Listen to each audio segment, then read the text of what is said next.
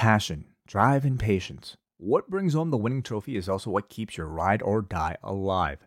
eBay Motors has everything you need to maintain your vehicle and level it up to peak performance. From superchargers, roof racks, exhaust kits, LED lights, and more, whether you're into speed, power, or style, eBay Motors has you covered. With over 122 million parts for your number one ride or die, you'll always find exactly what you're looking for. And with eBay Guaranteed Fit, your part is guaranteed to fit your ride every time or your money back. Because with eBay Motors, you're burning rubber, not cash. With all the parts you need at the prices you want, it's easy to turn your car into the MVP and bring home that win. Keep your ride or die alive at ebaymotors.com. Eligible items only, exclusions apply. Hello, everybody, and welcome to another edition of WrestleNomics Radio. Should I, should I say bonjour? I, I'm Brandon Thurston, broadcasting live and on demand from Montreal, Quebec, Canada, where I've uh, I've been here attending the Elimination Chamber Premium Live event. Uh, and I'm joined, as always, as, as usual, by Chris Gullo, who's below me in this Brady bunch, and by Jesse Collins. We're not in, in Montreal, but they're joining me remote, as usual. Hello. We got like the NHL, uh, like Atlantic Division. You got the Bruins, the Sabres, the Canadiens. It's like that triangle effect there. Yep, Brandon, um, you're a, a star due to your uh, press conference performance last night.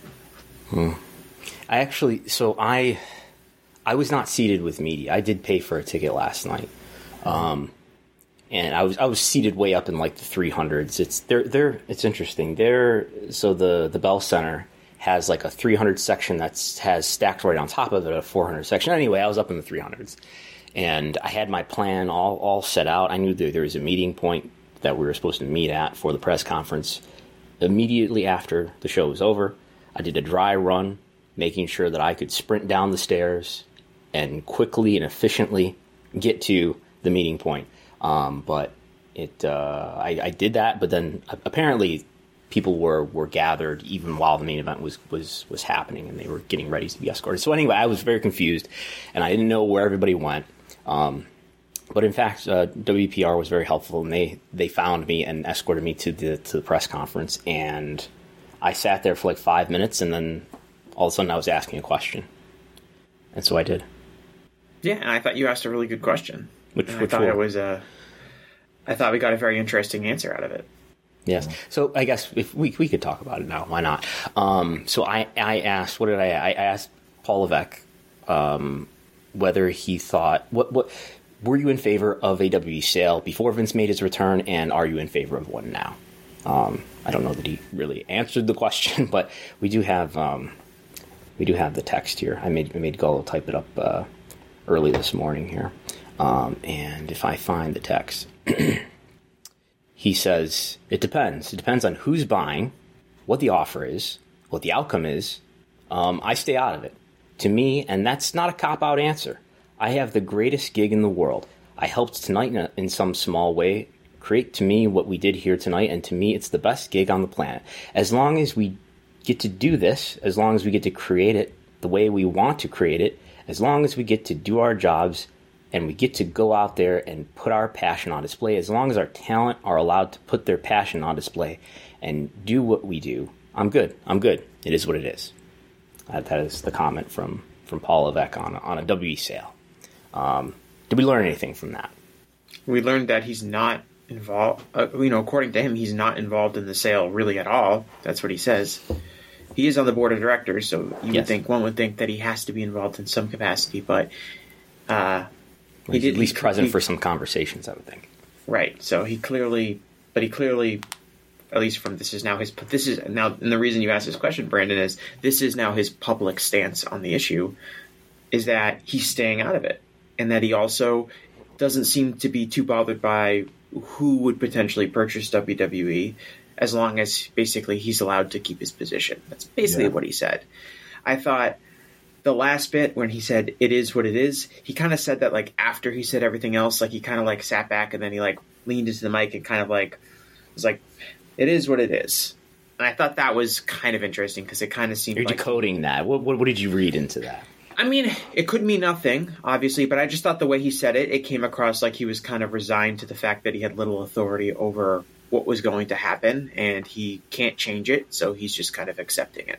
That's just, I mean, could be totally wrong, but that's how I got from like his body language.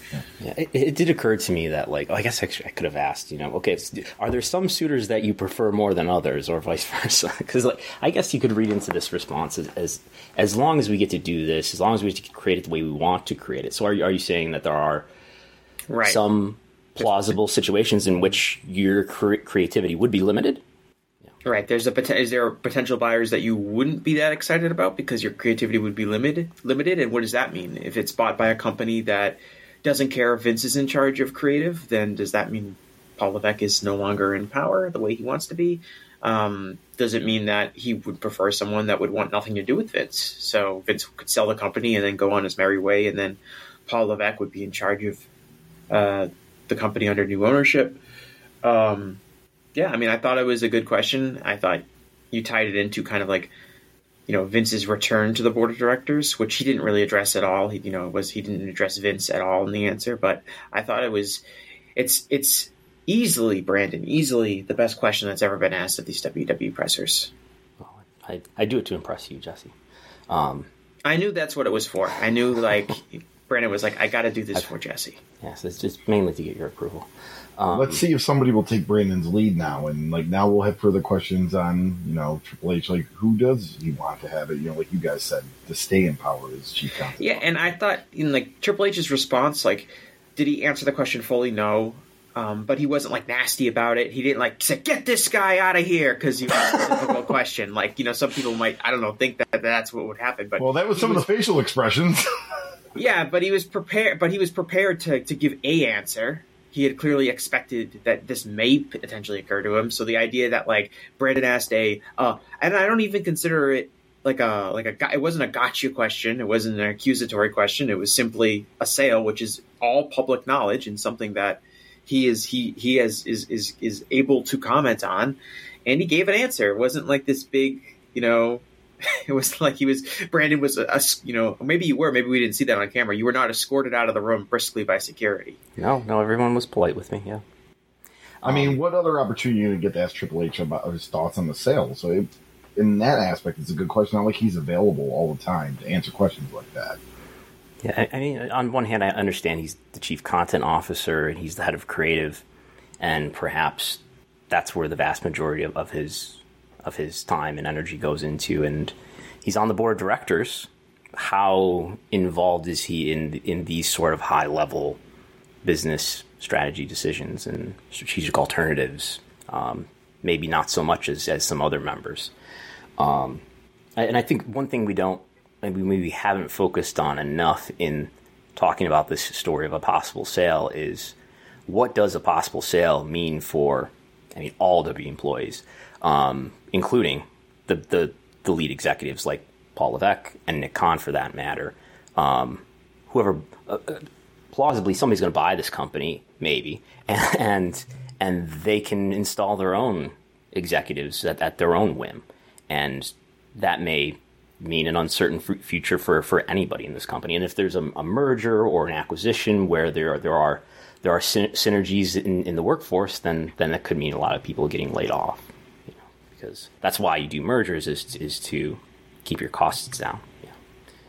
Um, and I, I think it, it, raises you know a, a question about is is Nick Khan really incentivized to help it to help it make a deal happen?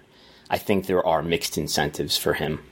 Um, there's an incentive on one hand of wanting to be the person who is uh, partly responsible for making a great company transaction that is great for shareholders. It's a great story, and but I think there's also a, a, a risk for him in that who, who who you make a deal with if a deal is made. Does that suitor want to keep you in charge, or they want to put their own person in charge? Um, seems unclear to me and that so it seems like a lot of uncertainty to me um, okay i guess that was our lead story here um, so did you guys watch elimination chamber did you get a chance to see it i don't care if you did I watched the main event. I also watched the main event. I Um, was. yeah. I sat down at eight o'clock. My I, I had plans, but the plans fell through. I sat down at eight o'clock, uh, and I was like, "Should I watch Elimination Chamber?" And I was like, "I don't think I can do it. I don't think I can stand the pacing of the show to because I really only care about the main event, and I don't. I think I'm going to be really annoyed by like two and a half hours into the show before we get to the main event. Um, so I watched the movie Tar instead, uh, and that wrapped up right about as the main event started. So it's like, all right, cool, time to turn on the main event, and uh, that's how I that's how I spent my Saturday night. I was performing last night, going head to head with most of Elimination Chamber until uh, I got home at uh, you know right before the main event by myself. So Yeah, well, also well timed. So I, I, I, this show ended up going. I mean, there was, you know, mercifully no pre-show. Um, I got in my seat at eight o'clock. Um, I, I know they did a kickoff show in, in the arena, but were, that was just a talk show. Um, it seemed to be going along pretty quickly. I mean, the show started at eight, but it ended. I mean, that main event didn't end until, especially with all the stuff that happened afterward, with Kevin Owens and, and all that. I don't think that ended until I would guess around 11:15, 11:20 or something like that. So it did. This was a, a over four hour show, um, but only five matches. I was, you know, I, I was kind of surprised when I first looked at the card that that's it. There's, there's only five matches, um, but obviously had two two long elimination chamber matches. The main event was very long.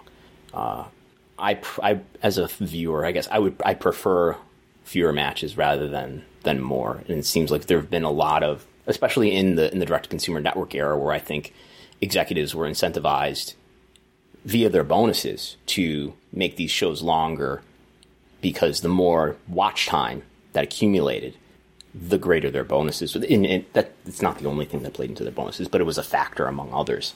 So I think there were there were in in the pre Peacock era of the network, there was an incentive by leadership to make these shows quite long. So I, I attended a SummerSlam in 2016 in Brooklyn, and it was I think like a five hour long show. I, I think I sat down at like 6 a.m. and I didn't leave until 11 or something like that. So I prefer a, a, a shorter show for sure.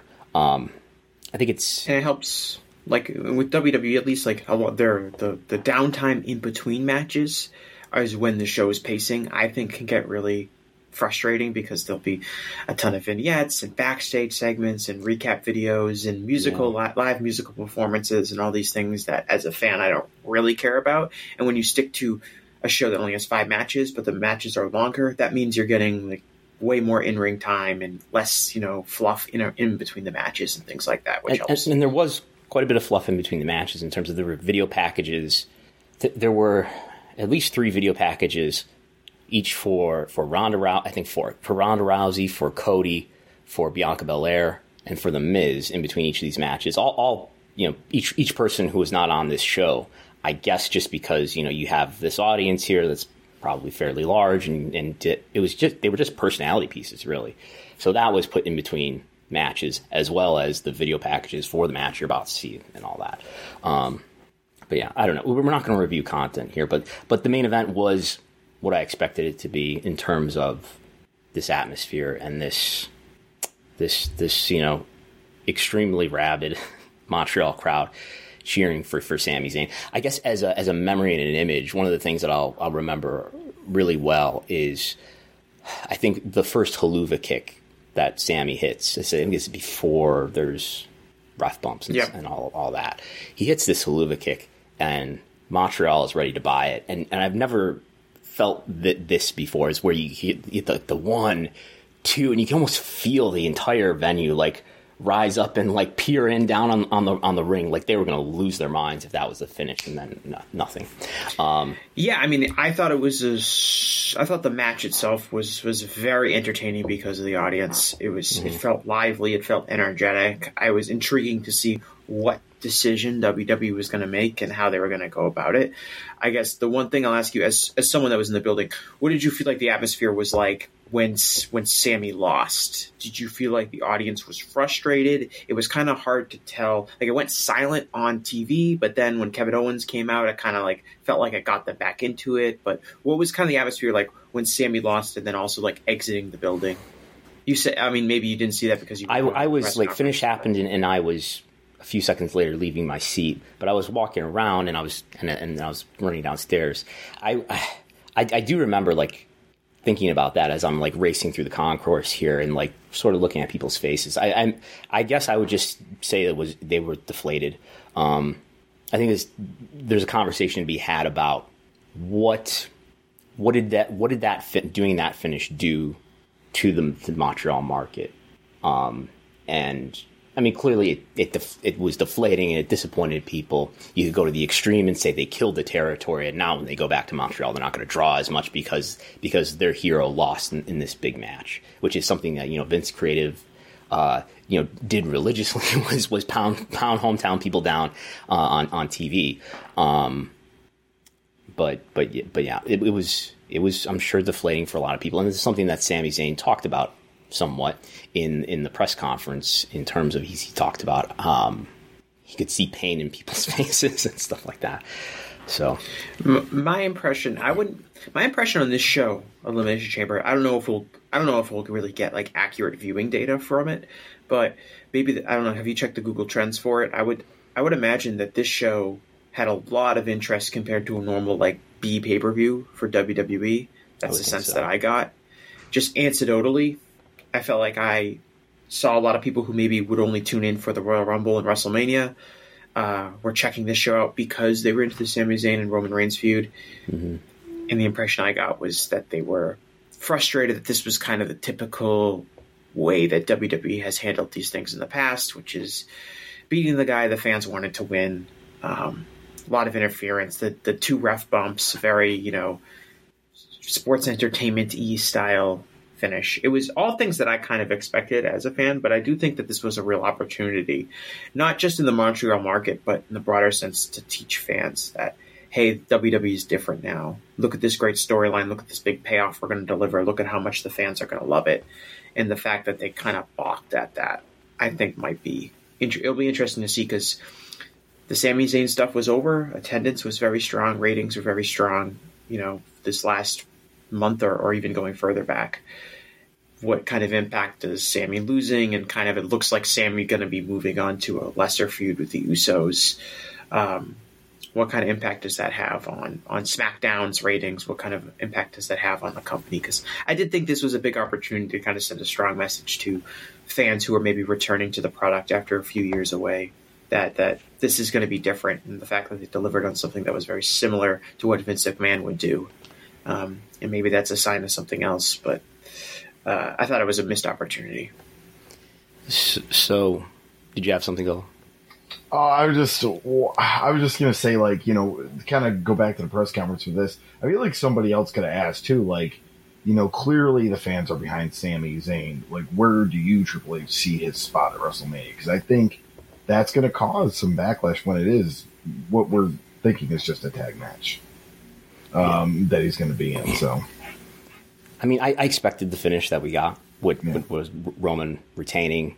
Um, probably because, I mean, at least in for me as a fan, I get wanting to do. I mean, what what scenario do you have for WrestleMania if Sami Zayn wins?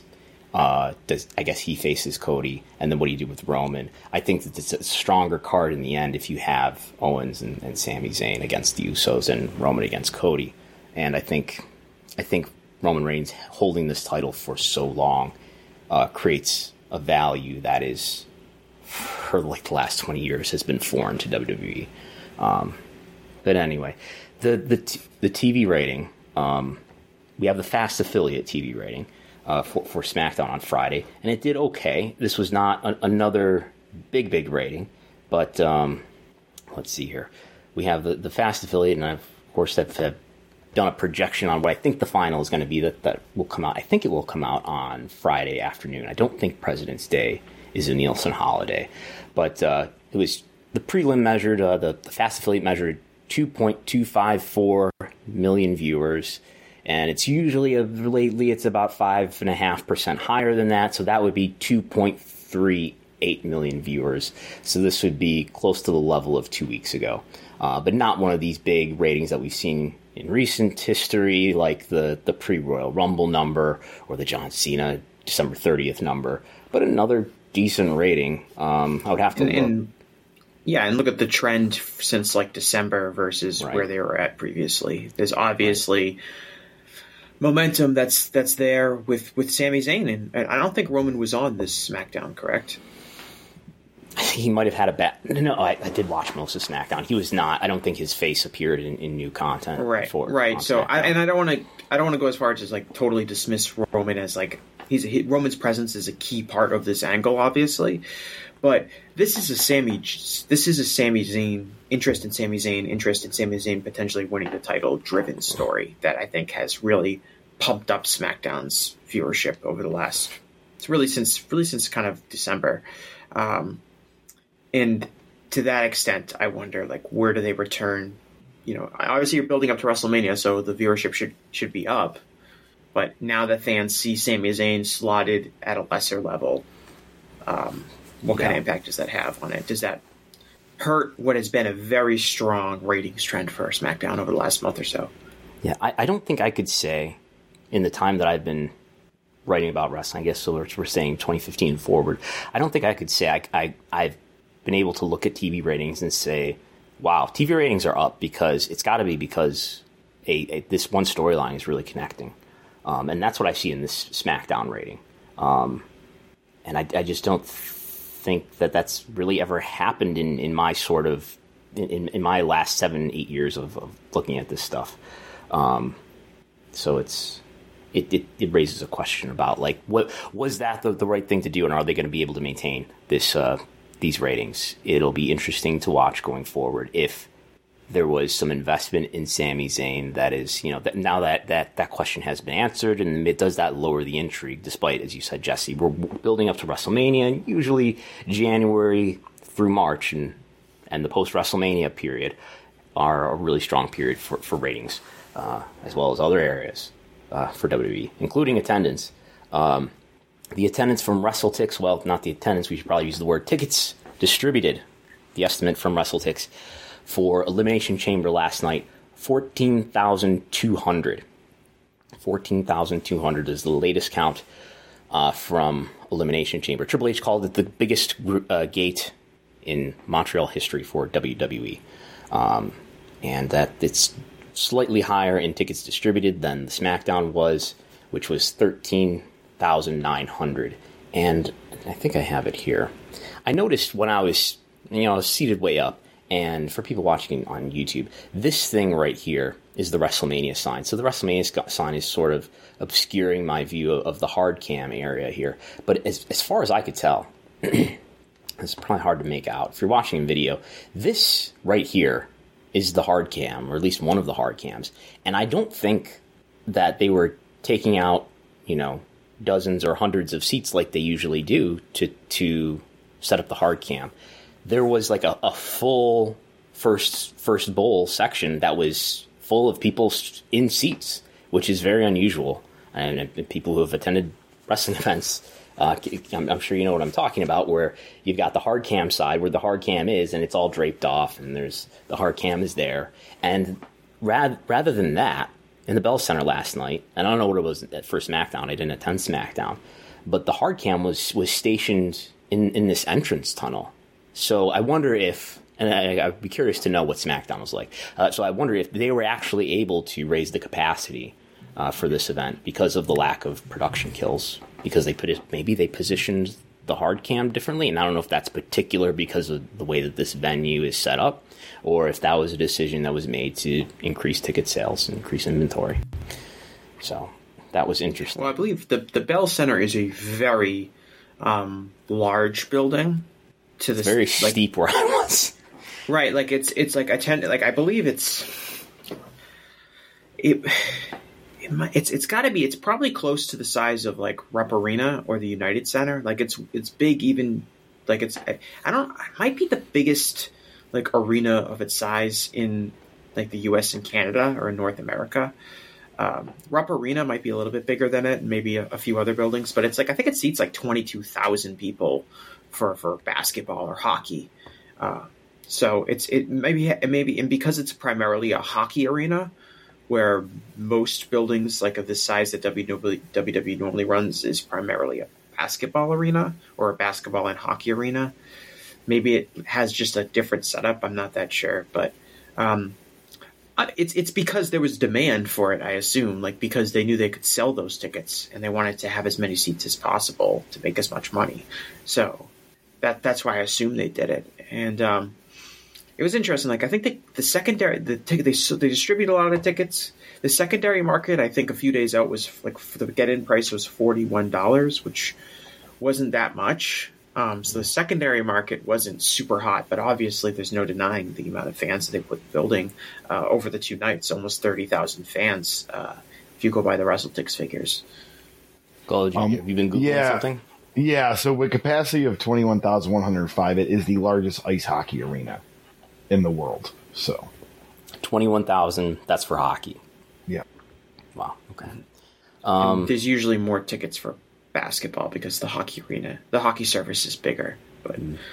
that it's it's it's like you know it's it's significantly larger than like the TD Garden here or you know the whatever. I mean, some of them like the United Center are really big, but it's much larger than your standard NBA building, NHL building. And by the way, if you want to put a super chat in, uh, if you have a question or a comment you would, you would like us to, to answer or address, feel free to do a super chat if you're watching live on YouTube. Um, I guess we'll, we'll move away from Elimination Chamber and go to the other big story this week. Um, just just more follow up on the WWE potential sale.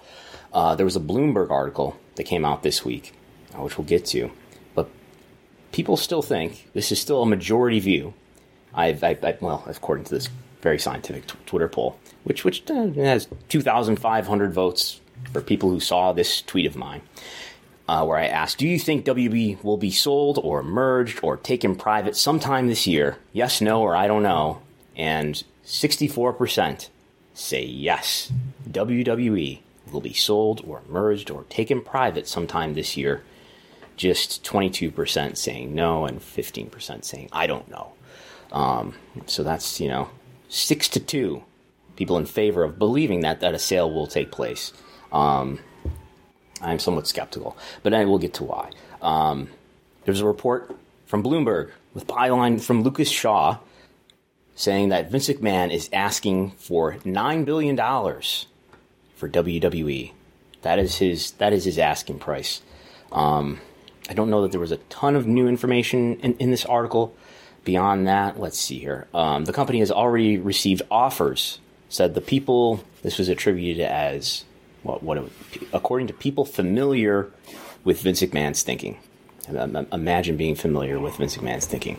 Um, the company has already already received offers, said the people. This is the Bloomberg article, who requested that they not be identified because the discussions are private. WWE declined to comment. Uh, shares were up on Friday. They were they were up very close around the time that, so very, very, much immediately after this article came out, they shot up to 91 for a moment, but they came, I believe, back down under 90 uh, shortly thereafter. Uh, the Bloomberg article writes The list of potential buyers for the WWE includes Endeavor Holdings Inc., uh, Endeavor Group Holdings Inc., the owner of UFC, as well as investors from the Middle East who have already made major investments in golf and soccer. Endeavor would need financial help from a third party since its market capitalization of $10.4 billion is only a bit more than what McMahon wants. But the company has already shown it can integrate and grow a sports media business with a divisive founder in the UFC, and of course, alluding to, to Dana White. Uh, the article goes on larger strategic buyers such as Netflix Inc. or Walt Disney Company may be uneasy taking on a business controlled by McMahon that involves the sometimes messy personal lives of its wrestlers, or maybe, more so, actually, their, their executives. Uh, yet McMahon may not find buy, many buyers eager to pay his price considering the shaky global economy and rising interest rates. A valuation of $9 billion amounts to about seven times the company's $1.29 billion in sales last year and 23 times its adjusted operating income before depreciation and amortization, both at the high end for the entertainment industry. Um, so I think my opinion about this is that I think in this economic environment, as the article mentions, interest rates are increasing as, as we as we kind of enter into this maybe recession, maybe not, but interest rates have increased, and I think a high price like nine billion dollars probably is only if if that's I think we should consider why this information got out. Somebody wants this information out. So they want that asking price out. Somebody does. Who knows who? People, people familiar with Vince McMahon's thinking. Um, So I, I think that that price probably only makes sense for a sovereign wealth company or a sovereign wealth fund like the Saudi Public Investment Fund, which would have not just business interests in owning WWE, but would have another kind of interest, a public relations interest uh, in, in, owning WWE. And I think you can forget any of these major media conglomerates like Comcast uh, buying at that price, uh, especially if that's the price that it takes to get Vince out of control, which I would imagine is, is a must have for, for anybody like Comcast or Disney to, to take this, this company over. Besides the risks that just being associated with WWE presents to your brand. Um, I think WWE may be worth $7 billion, uh, depending on the quality, you know, the, the interest rate, your, the financing you can get. Um, but WWE as a stock is not a growth stock. Uh, it is, as I've learned this terminology, it is a value stock. This is not a company that's going to explode in growth going forward. It has performed very well in the last calendar year, in, in, a, in a time when the indexes did not perform well. But the, the notion that WWE is going to grow uh, greatly in value over the next several years is, is less certain. I think the live rights market is strong for WWE for the foreseeable future. I believe they're probably going to get a good deal 1.5, 1.7x on their next US TV rights deal if they end up directly dealing it. Um, but the horizon of the just the value of what TV rights are going to be like for live sports beyond the point of a few years from now is a lot less certain.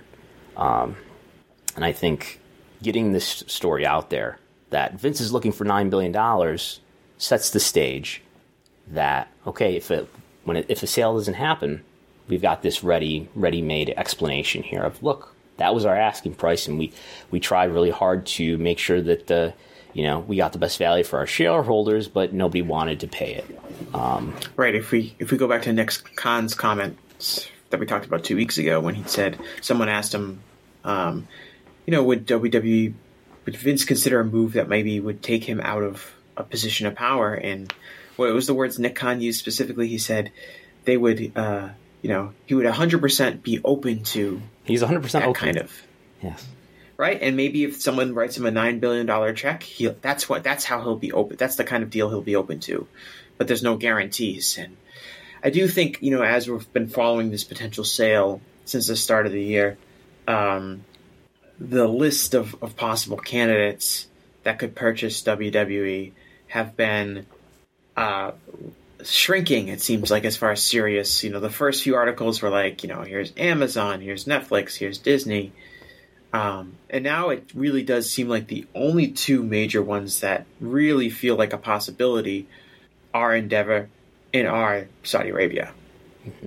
And so it does feel like if it does get sold, those are the two that are going are going to be sold to, and it's possible is this a possibility, Brandon? You might know more about this than I, but if Endeavor needs to take on a, a partner or some sort of outside financing to help with the, the purchase of WWE, given the the nine billion dollar price tag and Endeavor's limited ability to pay that, could it be possible that Saudi Arabia and Endeavor together purchase the company, and that Saudi Arabia is a major financier, but Endeavor purchases the company?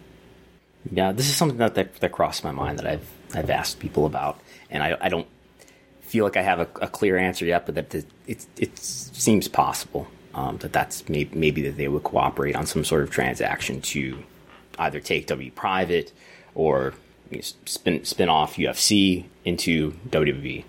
Um, but I think that's something that should that we should keep on the table as a possibility. And the other thing is at the start of the article, it says what uh, companies the company has said they've already gotten offers for offers have been made according to anonymous sources within the company. If Companies were, already receive offers, yes, who, who requested to not be identified.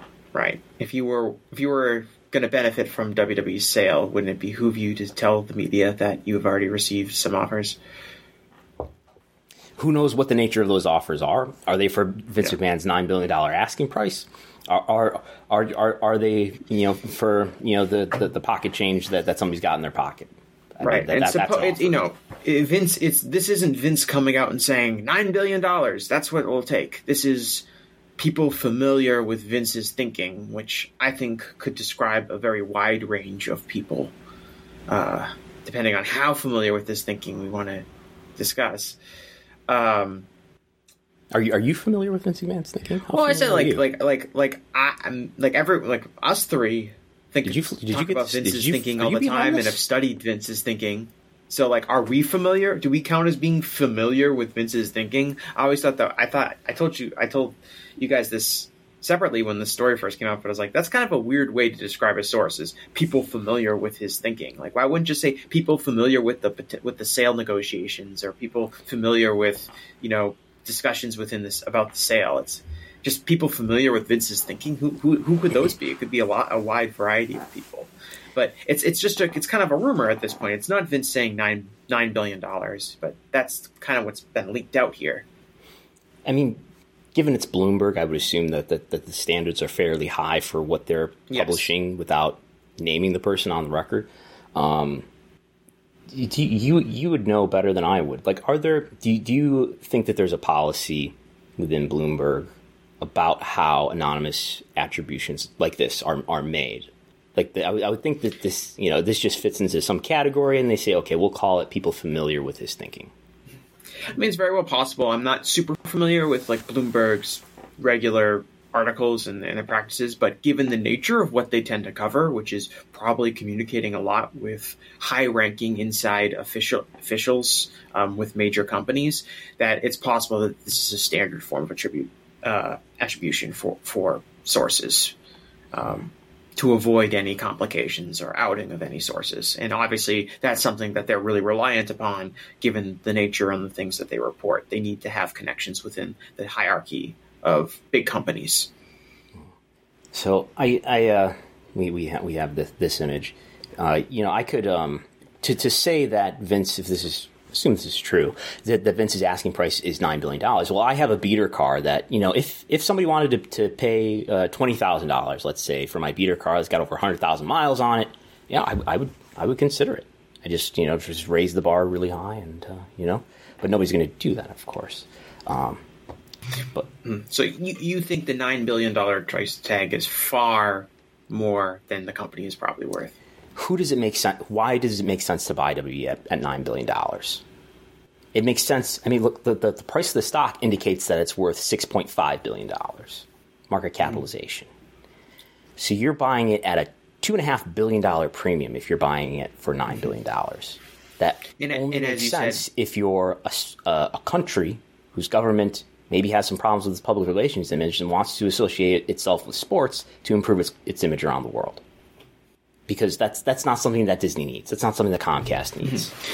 And as you said, like WWE is not a growth stock, so it's not like you're buying, um, you know, a tech stock, uh, stock in a tech startup that right. could explode in value in futures. It's kind of a lot of WWE's you know revenue is baked in to its guaranteed deals, which show showcases some stability. And one of the reasons that it hasn't been the stock price hasn't been as impacted by the economy as it as as other stock prices, but it's not something that you can really bet on making a lot more money over the next few decades. Right. And so the, the stock price at the close of the market on Friday was $87.98, almost $88. Um, and I think what's baked into this is a lot of speculation and expectation. I, like I think sometimes over the course of, of, of, covering WWE stock, I feel like Wall Street has a pretty good handle on the value of WWE or eh, understands it, this sort of collective economic determination between supply and demand of this stock usually often has a pretty good handle of what the value of this company should be, or at least what the value of stock should be. And I think we're now at a, at a between my opinion and Wall Street's opinion, it's pretty different right now. I am I think there's more uncertainty about a sale than this stock price indicates. And if a stock price and if a, and if a sale doesn't happen, and I think we should have a pretty good idea within the next three months or so, because it's either make a make a sale in these next three months, or if we're not going to make a sale, we have to go deal TV rights. So we we this stock price may be in for a correction sometime soon. That by that I mean it's going to go down uh, if if I'm right. So that leads to the question: What happens if they don't sell? What happens to Vince McMahon who who came back only to initiate a sale? What happens if they ultimately don't sell?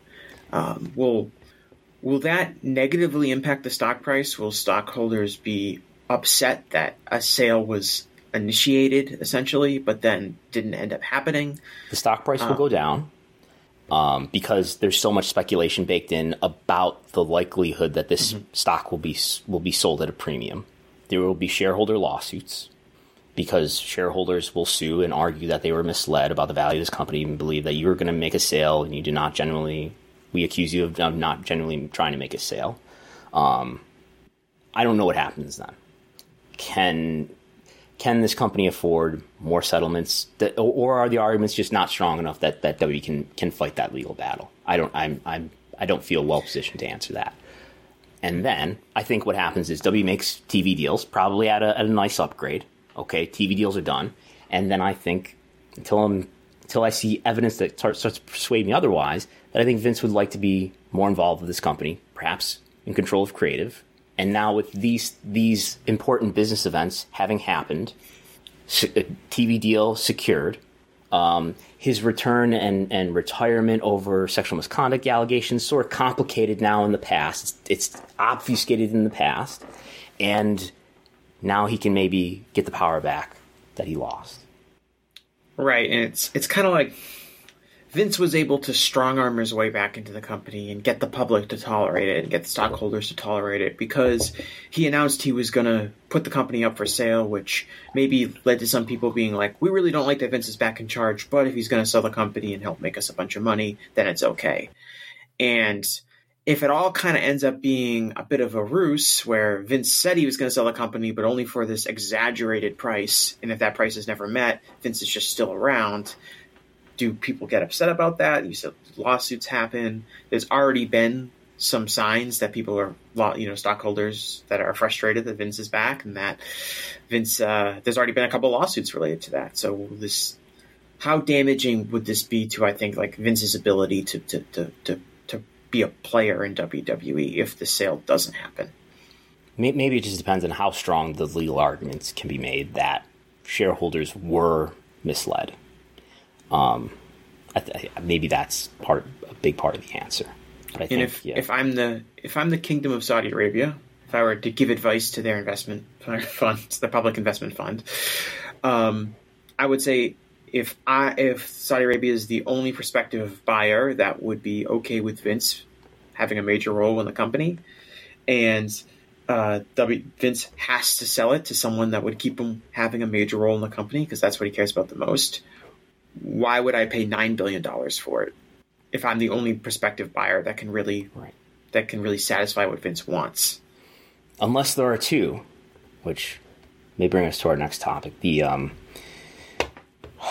I, I I hope I have some uh, some some football fans, not American football fans here, who can help me. Um, Manchester United is is another. I should I should have set it up this way.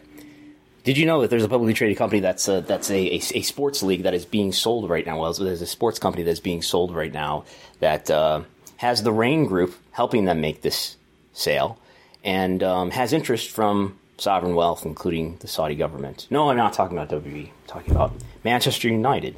Um, are you guys familiar with this story? I've, I've only become aware of this over the weekend that Manchester United is, is being shopped. Yes. Yeah. Okay.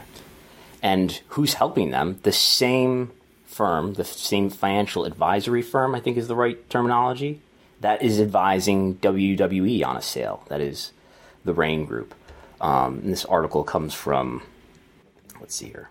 We have an article coming from a, a local Manchester publication, Manchester Evening News, uh, that that that writes Manchester United is up are up for sale. Excuse me, we're in Europe now, with a diverse list of potential investors registering an interest in acquiring the club, which is one of the most valuable sports brands in the world. There has been talk of an internal takeover in addition to a number of bids being ta- being tabled from around the world, with interest from the Middle East, USA, a British investor in the form of Sir Jim Ratcliffe. Whatever whoever chooses to turn their interest into a concrete bid will have until the 10 p.m. deadline to register their interest. Um, the, the Ring Group is involved. Who are the Ring Group? Any interest which evolves into concrete bids on Friday will be subject to scrutiny from investment from an investment banking firm, the Ring Group. Um, and who could make a bid? There are a number of names in the, in the mix, with United being a huge global brand and wide, wide range of potential suitors. Qatar and Saudi Arabia are both believed to be in the mix, as well as individuals in the form of Ratcliffe and potentially Elon Musk. Um, two things here. If W is really going to be sold, then I would expect to start to hear about a process like the process that we're hearing surrounding Manchester United, where there's a deadline to get bids in. We've heard nothing about that in relation to WWE at this point. Um, so maybe that maybe that is a story that materializes in, in the, the weeks and months to come. Um, and I think it's reasonable to think about whether or not Qatari government, who just hosted World Cup, might also be interested in, in, in owning WWE. And I'm not sure um, what the what the international relationship is like between Saudi Arabia and Qatar. Obviously, Saudi Arabia and WWE currently have an agreement for their you know fifty million million dollars a year. Events, it's not. So it's not good, Brandon. It's not good. No. Tell me about it.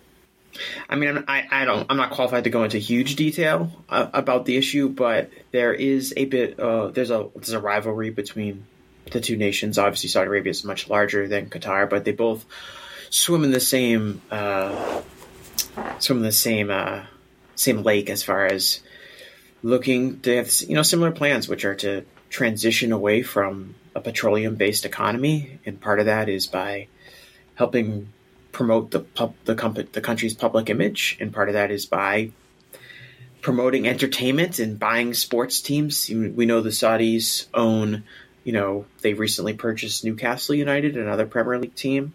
Mm-hmm. They have obviously you have a lot of events and, and, soccer events and other sporting events that take place in their country, including the WWE. They reportedly um, made, made, a big, big bid for the the entirety of Formula One. Yep.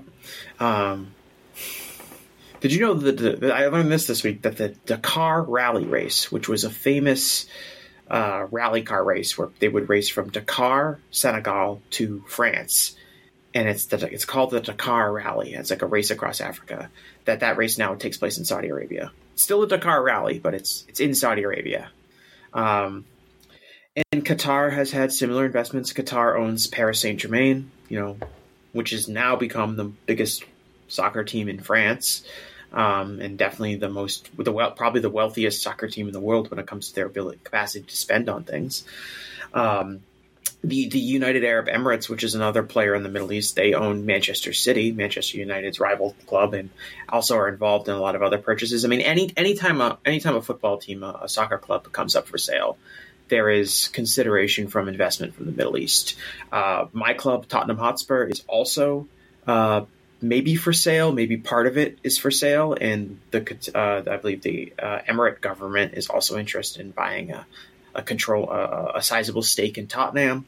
Um, so this is standard fare for European soccer for the um, wealthy sovereign nations, primarily from the Middle East, getting involved in the purchasing of these huge clubs, mainly for clout uh, and for and there's it's a it's probably the biggest it's probably the biggest talking point in like global soccer as far as like what does this mean for the game? Does it, is, does it how does it impact player spending? Is it pricing out other clubs? And it's a massive, massive issue that has constantly been talked about really since, uh, really since Chelsea was purchased by Roman Roman Abramovich 20 years ago. But but but more recently when Manchester City was purchased by uh, the Emirate government. So so in, in your non-professional uh, in, in internal affairs opinion, would the fact that W has you know it's what seven years in, in or three years into a into a ten year deal with the Saudi government to do two events a year that glorifies Saudi Arabia. Does is does that present an obstacle for the Qataris wanting to own WWE if they have to absorb this seven more years of, of big events in Saudi Arabia twice a year? Uh, that's a good question. Um, I don't know the contractual language of the Saudi Arabia WWE deal. Could it be that if WWE sold, that the new owners could choose to not honor those deals? Right. Um, we obviously it would be seem foolish because of the amount of revenue that is associated with it. But if you're And and what legal teeth would the the Saudis have to enforce a contract if it was owned by another sovereign nation? You know, I, Right, Question, just questions above my head. To pound to pound sand. And could they put on the shows and be less glorification of, of Saudi Arabia? I, I, I don't know. I, I find the Qatari government buying WWE kind of unlikely. Yes, they have the wealth to, to, to do it. Is it something that they would in, that would interest them? I have no idea. They don't. There's nothing stopping the Qatar Qatari government from having their own, you know, having their own WWE come to them and have their own big, you know, pro Qatar shows. I'm sure Nick Khan and Vince McMahon would be very open to to another deal similar. One hundred to percent open. Yeah, I think they would be. Well, I think they would be a billion percent uh, enthusiastic about a potential another deal the size of the Saudi Arabia deal with another country. Maybe the future is just WWE going to twelve different. Um, you know, autocratic nations that are willing to host propaganda shows each year, and that's where all every pay per view is. Um, but uh, I, yeah, it would seem hard for them to, to do such a thing. I know. So the the Saudi Arabia government uh, allegedly was not was very annoyed that Qatar got the World Cup. Its its little neighbor next door that they don't like somehow managed to get the world's largest sporting event and not them. And Saudi Arabia has now shifted their uh, attempts to, to to host the World Cup themselves as part of a joint bid with both Greece and Egypt. So it'd be like Greece, Egypt, and Saudi Arabia would host the World Cup as some sort of Mediterranean-based World Cup. And I think this week it was reported that Saudi Arabia is willing to fund the entire, you know, construction infrastructure costs for both Egypt and Greece um, to help sweeten their uh, appeal to the to because they wouldn't want to have it just in Saudi Arabia because that's a bad look. But if FIFA could could sell it as this Mediterranean thing, and they they uh, the Saudis are willing to fund, you know. Greece and Egypt's construction costs to make it so that it's not just you know their propaganda; it's the entire Middle East or Mediterranean area's prop- propaganda show um, or event. So there's a, I mean, I like I said, I don't, I don't, I don't really know that much about like the actual geopolitical manifestations of these two nations, but I do know that they've been in a bit of a rivalry when it comes to, you know, kind of acquiring entertainment talent. Uh, because they're they're kind of have the same kind of idea, which is to how are we going to transition away from our petroleum based economy as the world shifts away from petroleum as its primary energy source. Um, I do have some information on that actually. Uh, first off, we got some information in the chat uh, as far as there was a blockade from 2017 to 2021 between the two nations, but there was something like Saudi Arabia was actually trying to like cut off because Yes. Qatar is the peninsula that I think is attached to Saudi Arabia, and like Saudi Arabia was like like the way it was framed to me was that they were literally trying to cut them off from the mainland, like they were trying to to to to, to turn them into almost like an island nation uh, by blocking that border. And there's been a struggle for influence uh, between the two, and people often refer to it as the new uh, Arab Cold War. So, if you know, with our Cold War experience, you know how that is. Anything you could do, I could do better. You know. I don't have any Cold War experience. I'm too young. I just want to put that, put that out there. Um, so yeah, if, if people don't know, we have a map here. That I mean, Qatar, if, if you don't already know, is, is a is a small nation that's in the Persian Gulf, um, and it shares the border with, with Saudi Arabia. Um, so anyway, we'll move to MLW versus WWE. No, no, it's not not an interpromotional show coming to reels. It is a uh, a lawsuit that is that is in the north northern district of California. Uh, dismissed. It was, were some of the headlines that I that I read. Um, let's see what's actually happening here. Is uh, the Honorable Edward Davila, who's the judge in this case, uh, has, ruled that this case, that the complaint that MLW made just about one year ago, um, has been dismissed. But MLW has, as of February thirteenth, 21 days, three weeks to file an amended complaint. And MLW has, uh, Court Bauer, who's the CEO of, of MLW, has said that our legal team is already working, is already at work on amending the complaint, and we have every intention of continuing to pursue our case against WWE.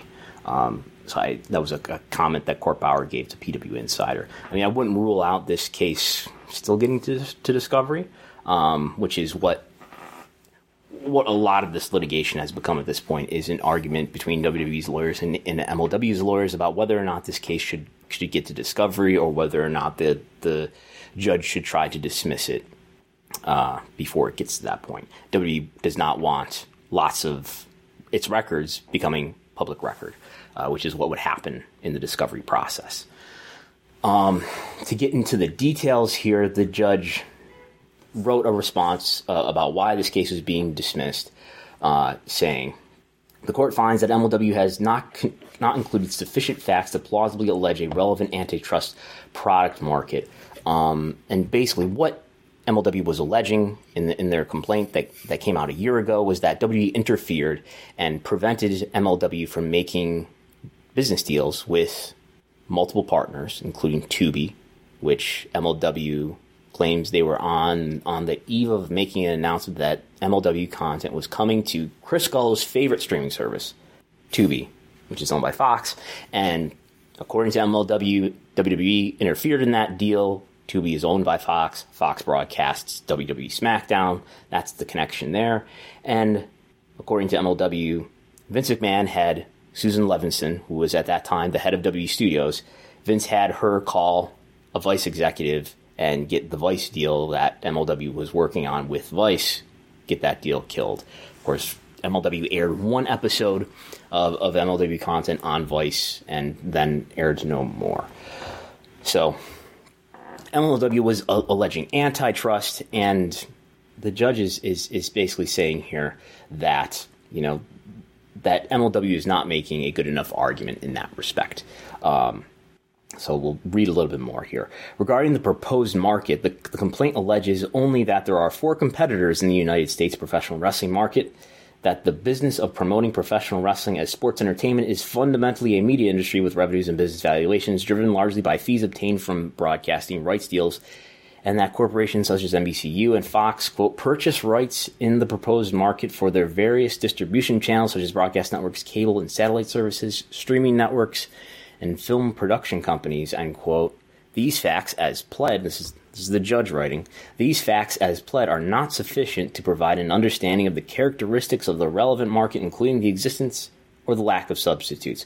For example, there are no allegations addressing why other quote unquote sports entertainment or quote unquote media content for which broadcasting rights might be sold to distribution channels are not appropriate substitutes. MLW is correct that a single sport may constitute a relevant market, but there are no facts alleged in the complaint to support the legal conclusion. What does this mean? Um, I, my interpretation of this is that the judge is saying MLW has to argue why wrestling content is the substitute for wrestling content and other non wrestling content is not the substitute for wrestling content. And this this is uh, an, a, a, response that W has raised to to say, ah, in, in, a very W way to, to us, ah, we're not wrestling. We're we're part of this broader, broader, broader world, um, which we compete with, and that's that's why we're not violating antitrust, among other reasons. Um, but yeah, I don't know that we we need to go way into the weeds here on on more of this, but uh, this may or may not be over. We shall see. Any any thoughts here? No, just that I feel like there's been the the original when we originally heard about this lawsuit, it sounded kind of absurd that WWE would be uh, involved in it at all, in the sense that like, why would WWE really care that MLW had a has a TV deal on Tubi? Like, it's not their primary competitor. It's a very small streaming service. Would they really be petty enough to to try to squash that? And at least as more information has come out, it does seem to indicate that there's more truth to this than I originally assumed. And it'll be very interesting to see if this does continue. And Court Bauer has said that he's very, you know, enthusiastic about getting their legal team ready for. Uh, and he does have a very high-powered, high-profile legal team. He's he's got Marc Kasowitz's legal firm, right? And that was kind of one of the first signs that kind of legitimized this, which is like they got a really powerful legal team to work on this, which which, which raises questions about how how MLW is affording a law firm that is probably so expensive. Maybe it's mm-hmm. a pro bono thing. Maybe their investors are involved in that. I don't know. Yeah, well, there's there's a strong belief in the validity of it, at least in some way. Whether it's pro bono, whether there's investors behind MLW that are willing to to pay a lot to get this thing settled, because there's a strong belief that that they're going to win something out of it. Okay. Um, And uh, by the way, you can subscribe to WrestleNomics on Patreon, patreon.com slash WrestleNomics is where I've reported TV ratings just about every weekday, as well as the quarter hours. You get access to the big WrestleNomics viewership spreadsheet. You get access to these slides that we're going through right now, among other analysis and reporting. Um, but moving on to NBC, according to CNBC, is interested in getting the NBA back. Of course, NBC used to broadcast the, the NBA years back. So I think there's some questions here that this raises for, for wrestling. Um, and CNBC, is an article from Alex Sherman. They're also reporting that Apple and Amazon have expressed interest in NBA. So there's lots of interest from lots of players. The incumbents are Disney, ESPN, and WBD, TNT. Uh, and so, so the question that this raises, okay, this is, this is good news for, for the NBA. It's good to have multiple people bidding on your house rather than fewer people bidding on your house. If NBC, NBC Universal, gets an NBA content, uh, what let's, let's let's experiment here. What channel might that content air on? USA. Oh, what, what else is on USA that's interesting to us? Uh, Chrisley knows best. Chrisley knows best. Um, yes, Chrisley Law and Order SVU but but also uh, Raw and and NXT, uh, which are occupying primetime slots for Monday and Tuesday right now for the USA Network. There's no more NBC Sports Network as we know, so that content can't go there. I'm sure high profile games could go on the NBC Broadcast Network. Um, but where else could that would that content live other than USA Network? And can you guys play Round Ball Rock while we're discussing this? I, we would get demonetized, I'm sure. Is that is that that's the NB, NBC NBA theme? That's the that NBA on NBC theme song, which Tony Khan has purchased. Yeah, he purchased the rights to, uh, and you now hear it during Dynamite when they're hyping up cards and things like that. Okay, so I, and I think this raises questions for AEW too, in that like David Zaslav, who's the CEO of, of Warner Brothers Discovery, which controls TNT, he's sort of playing hardball, saying we don't necessarily need the NBA, we don't need sports. Um, it's hard to imagine TNT letting go of, of the NBA. I think maybe they end up with less, with fewer games, with fewer NBA games than they currently have now. Um, but I think there's, there's, there's, there's questions to think through about if TNT has fewer games, that opens up maybe some time slots for AEW. Or what's what's come to mind for me recently is that you know look at this power slap that everybody's appalled with that's happening after Dynamite. Is is that sort of is that serving, whether intentionally or not, is that serving as some sort of trial run for a relationship with between Dana White and WBD? Um, by the way, UFC's TV rights deals those those are those are expiring in the not too distant future as well. AEW dis- uh, expires if the option is picked up, which we assume that it will be in December 2024, the end of 2024. NBA expires after the season ends in 2025, around June. And UFC expires at the end of 2025. So the order here goes AEW needs a renewal, NBA needs a renewal, and then UFC needs a renewal. Now, it may happen out of order, who knows? But that's the order of expiration there. It's AEW, NBA, and then UFC. Um, so it's just something to keep in mind. I wouldn't rule out UFC someday being on TNT. And what and if it does, I would imagine that's probably not a good thing for AEW because it just it, it, it sucks up more time that you know, maybe w, WBD would think is it's maybe it's a better strategy to put UFC in certain time slots rather than AEW. Although if you just look at pure ratings, maybe AEW would do better in ratings than UFC at this point, at least know, um, on a general basis. You're, you're, yeah, if I could pivot this to like TV rights for wrestling, right? So like I think the market market's going to cool down a little bit for if you consider something second tier. I don't know if you would consider WWE programming second tier sports, but you probably would put AEW in that second tier category. Um, and uh, there was an article this week from uh, Front Office Sports where yes. the Pac-12 TV rights it's not it's not a huge market for that right now. Amazon is playing hardball according to them, and Brett McMurphy from Action Network said that Warner Brothers Discovery is completely pulled out of, and of Pac-12, Pac-12 this would be football and basketball. Football and basketball, and and you would think that Pac-12, even losing UCLA, USC, would be more valuable than AEW. Yeah, but that's a depreciating yeah. value. Everyone knows the Pac-12. The general belief is that the Pac-12 and some of these other the conferences are Who are the incumbents to for, be- for Pac-12? Who has the rights now? Fox, Fox. and ESPN, but I think mostly Yeah. Fox. Yeah. But the Pac-12, I think, is like an obvious depreciating value in the sense that they're losing USC, they're using, they're losing UCLA. They pro. What does that happen? Do they lose Stanford next? They lose. They're losing. You. I mean, I have to imagine USC Losing their and top UCLA are by far their biggest. Yeah, that, that's Well, they their lost the LA market, so I mean, If CM Yeah. Punk was was a was a a, a college, a, a sports college, what what college would CM Punk be? CM Punk. Uh, hmm, he's probably he's not the biggest college, right? So I think USC is actually a good example because USC kind of has a uh, a national following to a degree. Maybe UCLA to a less one, but certainly like USC football is something that has fans across the country. Um, but like the Pac-12, but it's a good it's a good example of like I don't think I think Gullo. Um, you're right, and like these second if, if we're going to start looking at this big fight for these first tier sports properties like the NBA, yeah. um, are these ones going to get well, who's going to get squeezed out of that? Because um, is that going to be AEW? And it all to me, it's all about the AEW TV deal. Is all about like what do we consider like a success? Is AEW going to get three hundred million dollars per year? Probably not, but how how much bigger than forty four million dollars can they get, and what can we use to quantify as a success for AEW's TV deals? We we don't really know that, and that's that's kind of like the the question that I'm that I'm really thinking about as we get closer and closer to that new television deal, and something I talked about a lot on my podcast with Rich Kraetsch, which was, um, you know, when this new TV ha- does happen, like, does the public have any capacity to understand what a good TV deal is for AEW coming up?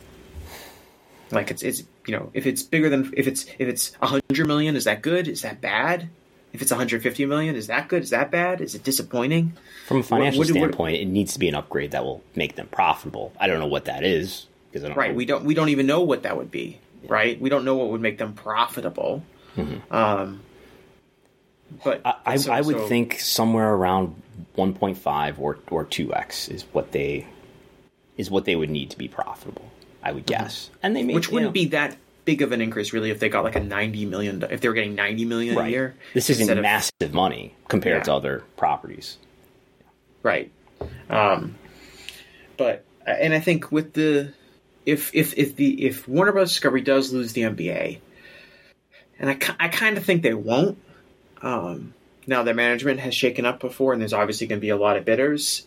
Um, the thing with the NBA, unlike the NFL, is that there's nothing really stopping, and there's a whole other issue with the NBA with its regional markets and the Bally Sports and the Sinclair issues that are going on there. But um, unlike, like, say, like the NFL, which has a limited number of games, and every single game that they have is shown um, on to a national audience to a degree, the NBA has nights where there are no games on national TV right now. They have the NBA could always add more games to a national slate. So they can cut up their schedule to a degree where they could right now, yes, they have, you know, deal with ESPN and a deal with Warner Bros. Discovery. They could say like, oh, NBC, you want games? We'll just toss you out some some, you know, Monday night games. You can throw them on NBC NBC primetime if you want on Monday nights. You can do that. Or um, Amazon, you want to get involved? You now have Saturday night basketball on Amazon. Here you go. Here are some games. Like the NBA has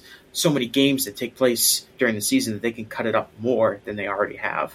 So it's possible that a lot of these different network entities can share in the pie um, if they want, in a way that they can't really in the NFL. Although the NFL has done that too. They moved, you know, Thursday night football was just a way for them to to get more, uh, you know, another satisfy another bidder. Um, but it's one of those things I think. I think NBA is too important to Warner Brothers Discovery, and they've made moves in the past. Like they, I think they signed Charles Barkley to like a ten year contract for big money, Right. and Barkley said on the on on uh, the Bill Simmons podcast when he talked about signing his new deal, and he said, "Look, they have to keep the NBA, and if they have the NBA, they want me. So they had they, this is a sign that they're going to do anything it takes to to sign to get the NBA. If they're going to pay me a hundred million dollars over ten years, you know, what are they going to pay to have the actual NBA product? And and from a Test- business, business perspective for the TNT network and TBS, they're charging they're making money not just from advertising on their TV shows, but also from subscriber fees that they're charging to cable and satellite operators. How are they justifying that? By having lots of highly rated live sports. And Right. uh, yeah, and we discussed on Thursday, uh, Brandon and I, about the Bally Sports thing, and that Yeah. those more games might become available to just TV rights deals. And then then Mm-hmm. you and then you start to think about more time slots for like an AEW or something like that. Like if they have For, availability for to people who aren't, aren't familiar, Bally Sports is, is an umbrella that owns many regional sports networks, which is where you watch all the all your your local games that are not nationally televised on some place like TNT or TBS or whatever. Um, and those are having lots of financial turmoil right now. Do you guys have a Do you guys have Bally Sports in Buffalo? No, because we have MSG. That's the uh that's Dreams of Sabres games. Yeah. Well, Okay. airs Sabres. What what is Yeah, NESN? it seems to me Is like more like a its own- Midwest Okay. thing. Yeah. What'd you say? NESN is its own independent company. We have two. Yeah, we have NESN, which has which is owned by the John Henry, who owns the Red Sox, and they they broadcast all the Red Sox and Bruins games. And we also have NBC Sports Boston, which is obviously owned by NBC, and they have the Celtics uh, games. Have one more story here, one one kicker here. We have some data from from the Twitter account TV Grim Reaper, who shared some some Nielsen data for the average viewership for the entire week ending was it ending February fifth, um, and then that's broken down across various age groups, which we will briefly summarize here. Um, this, will go into a lot of detail that if, if you're a subscriber, you'll, you'll you can look at for yourself in the slides. But just to, just to summarize, that the now this included this is the big thing to me is that this included not just cable and broadcast networks, but this also included yes streaming networks. And the most watched now doesn't have every streaming network. I think Paramount was not included in this or something. Um, but the but the big ones that you know are uh, other than Paramount. Um, the most watched network or streaming platform for that week ending February 5th among people aged 2 plus was Netflix. And the number 2 among people aged 2 plus was YouTube. We have to wait till number 3 to get a linear traditional TV network. Some people may have heard of called CBS, which is number 3, followed by Amazon, Hulu, then we get the rest of the networks and Disney. Um, I also have some interesting age breakdowns here. We'll go through quickly. So if we look at let's let's start with the with the youngest people of all, teenagers. Like what this is now this is about skew. This is not about what is the most popular network for this age group, but what is this age group disproportionately watching uh, uh, as a percentage of its viewership, uh, as a percentage of H, of Disney Plus's viewership. Um, what is the the biggest percentage of viewership that has viewership from 12 to 17 i'm sure this is this is the skew. What what is this age group over indexed the most is probably the best way to put, to put this is what is this age group over over index in the most for a, a network or streaming platform? And the answer for teenagers 12 to 17 is disney plus. Followed by netflix another streaming company. Followed by hbo max another streaming platform. Followed by freeform which i think is a cable network Yes, it used to be called a, it used to be called ABC Family. which used to be the family channel, correct? Yes. Followed by Hulu. Um, let's go to another age group here. Go ahead. You have something? Free Freeform specifically aimed at teenagers. Okay. Um, and then, all right, people 55 and up. What is the, the network that they skew most heavily in? Well, of course, it's Fox News. 85% of the viewers who are watching Fox News on that week ending February 5th, 85% of them were either 55 years or older. Um, followed by HGTV, followed by Ion. Do we get a streaming streaming network here in the top? What is this? One, two, three, four, five, six, seven, eight, nine, ten. There's, there's. Correct me if I'm wrong. There's no streaming network here. It's all traditional TV for people watch for people age 50 or or older. Um, what about the demo? 18 to 49. Number one is HBO Max in terms of skew. Um, again, for, for, for that age group in general, I believe the answer is, let's see, I guess we don't have it here, but 18 to 34 is Netflix, 18 to 35 is Netflix, so the answer would be Netflix. But what does it skew the most in? Uh, it, it, it's HBO Max, it's Peacock, Discovery Plus, three streaming networks, uh, followed by Comedy Central, a traditional TV network, and Hulu. Um, 18 to 34, it's HBO Max, Hulu, Peacock, Netflix, Disney Plus, YouTube, all streaming networks, and then we get Freeform. People 18 to 34 watching Freeform, and then Comedy Central. Um, and then M- MTV is back here at number 10. So interesting to see some data from from streaming networks, which you know people are always always always looking for, and we have so little data uh, that's that's public anyway about just how, how streaming networks and how, how you know consumption of, of watching content through through streaming medium compares to how much people are watching traditional TV. And as we know through Nielsen's The Gauge, the majority of TV watch time is still traditional TV by by a increasingly thin margin. Still traditional TV, but. Uh, do you, Do you know how they calculate, like, if you're watching traditional TV through a streaming platform? So if you're so like I have Sling and other people have Hulu Live TV or YouTube TV where you get traditional TV channels. Mm-hmm. Um, in Nielsen's The Gauge, if people are familiar with the donut chart that I don't have in the slides today, you're you are not counted in the tradition in the in the cable or broadcast. You're counted in in the other streaming category, I think which is yeah, even if you're watching a, a cable television correct. or broadcast TV. Yeah, yeah because I like I watch I watch Jeopardy sometimes, which is on CBS, um, and watch it live locally. Uh, I wa- I don't have cable. I watch I, I open up Paramount Plus and watch WBZ, which is our local CBS station here in Boston, and I now watch that might be different. I don't I don't know. Yeah. Like if you're right because I'm watching it on a streaming service, but I'm also watching the broadcast TV. That, that's not a way virtual MVPD. It. Yeah. Yeah. But it's, but it's definitely not through a coax cable, right? No. Yeah. Anyway, I think that's all I have for now. Do you have questions? Uh, yes, uh, I got a couple super chats here. Uh, uh MJ from NJ just says, proud to support an unbiased journalist slash analyst who isn't afraid to ask real questions and respects whether the subject answers or don't doesn't answer. Safe travels back, friend. Lunch on me, and that's for you. Thank you, MJ. I appreciate that. um, we have uh, nice we have two questions here uh, from uh, Bob the Builder. Uh, do you plan on traveling to Cali for the AEW pay per view, as well as do you think AEW Revolution ends up selling out? That's a good question. I, I do not plan on going to San Francisco uh, for for a, the AEW Revolution pay per view. What if I, what if WrestleNomics got a lot more Patreon subscribers? If WrestleNomics got a lot more Patreon subscribers, that would be on the table. One hundred percent open to it. Um, but it's it's it's just a lot more affordable for me to to do these East Coast trips, which is I I mean I have gone to Chicago too, but that's that's another not far trip for me. But when when it comes to like fly, I've looked into flying to LA for WrestleMania or San Francisco for AEW Revolution. It's it gets quite expensive going all the way across the country for me. Um, Brandon, just take some bookings during WrestleMania weekend and, and make it like a little working vacation. I'm not, I'm not, currently accepting bookings. It's not as easy as you think it is right now. yes.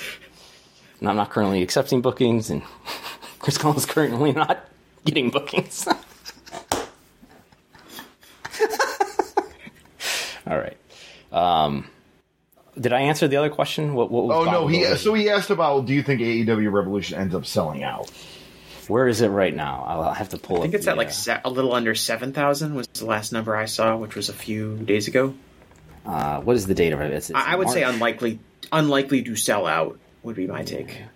It is at nine thousand eight hundred and twenty-six. Oh, oh, that's a lot more than I saw previously. That is, according to Russell WrestleTix, that oh, I'm sorry, that's the estimated capacity. Scratch that. My bad. That is the estimated capacity, 9,826. The, the tickets distributed is 6,921. 6,921. So that, yeah. that leaves, as, as far as what is on sale, 2,905 left to sell. So I would just, I would call that decisively not sold out. And we are getting, you know, we're under a month here. I would guess that's not going to sell out. I, I think they can get to that 9,000 figure. I don't think they can get to what the what, a, what I would consider a true sellout in that building, which is probably around thirteen or fourteen thousand. Is this an NBA? This is the Golden State Warriors okay. arena. Yes. Okay. Okay. Uh, that's it. You guys have plugs. You're you're muted, Gullo. You're ranting, but you're muted. Well, I'll just say that we'll do it for super chats, but yeah. Okay, thank you. Uh, any plugs? I have the Gentleman's Wrestling podcast. You can find it right here on YouTube. I just had a new episode. I was joined by Rich Kraetsch of the Flagship Wrestling podcast as well as voicesofwrestling.com.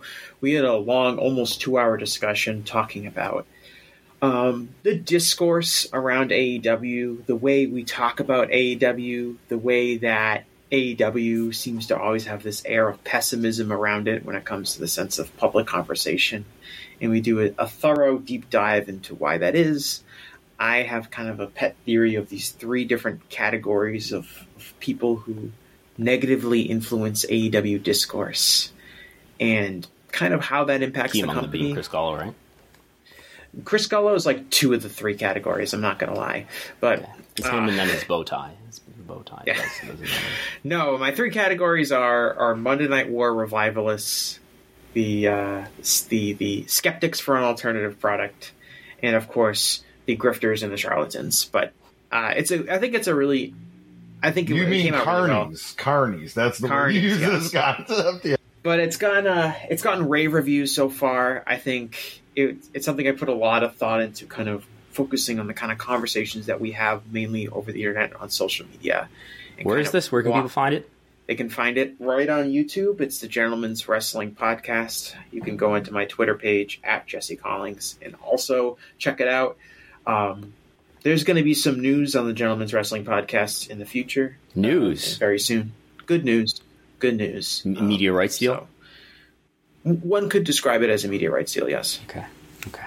Alrighty. You want to plug Um, yeah, uh, yeah. I was actually a guest about a week ago on the Honk If You Love Wrestling podcast. They talked to me about WrestleNomics stuff and, and ring announcing and all that. Uh, and uh, I will uh, be this Saturday. I'll be in Erie, Pennsylvania, uh, ring announcer Revenge for Wrestling, and then Sunday I'll be back in Buffalo doing stand up at Helium Comedy Club. So, want to see me do my my other million things I do. So. all right, all right. Thanks everybody for listening and supporting. We'll talk to you next time.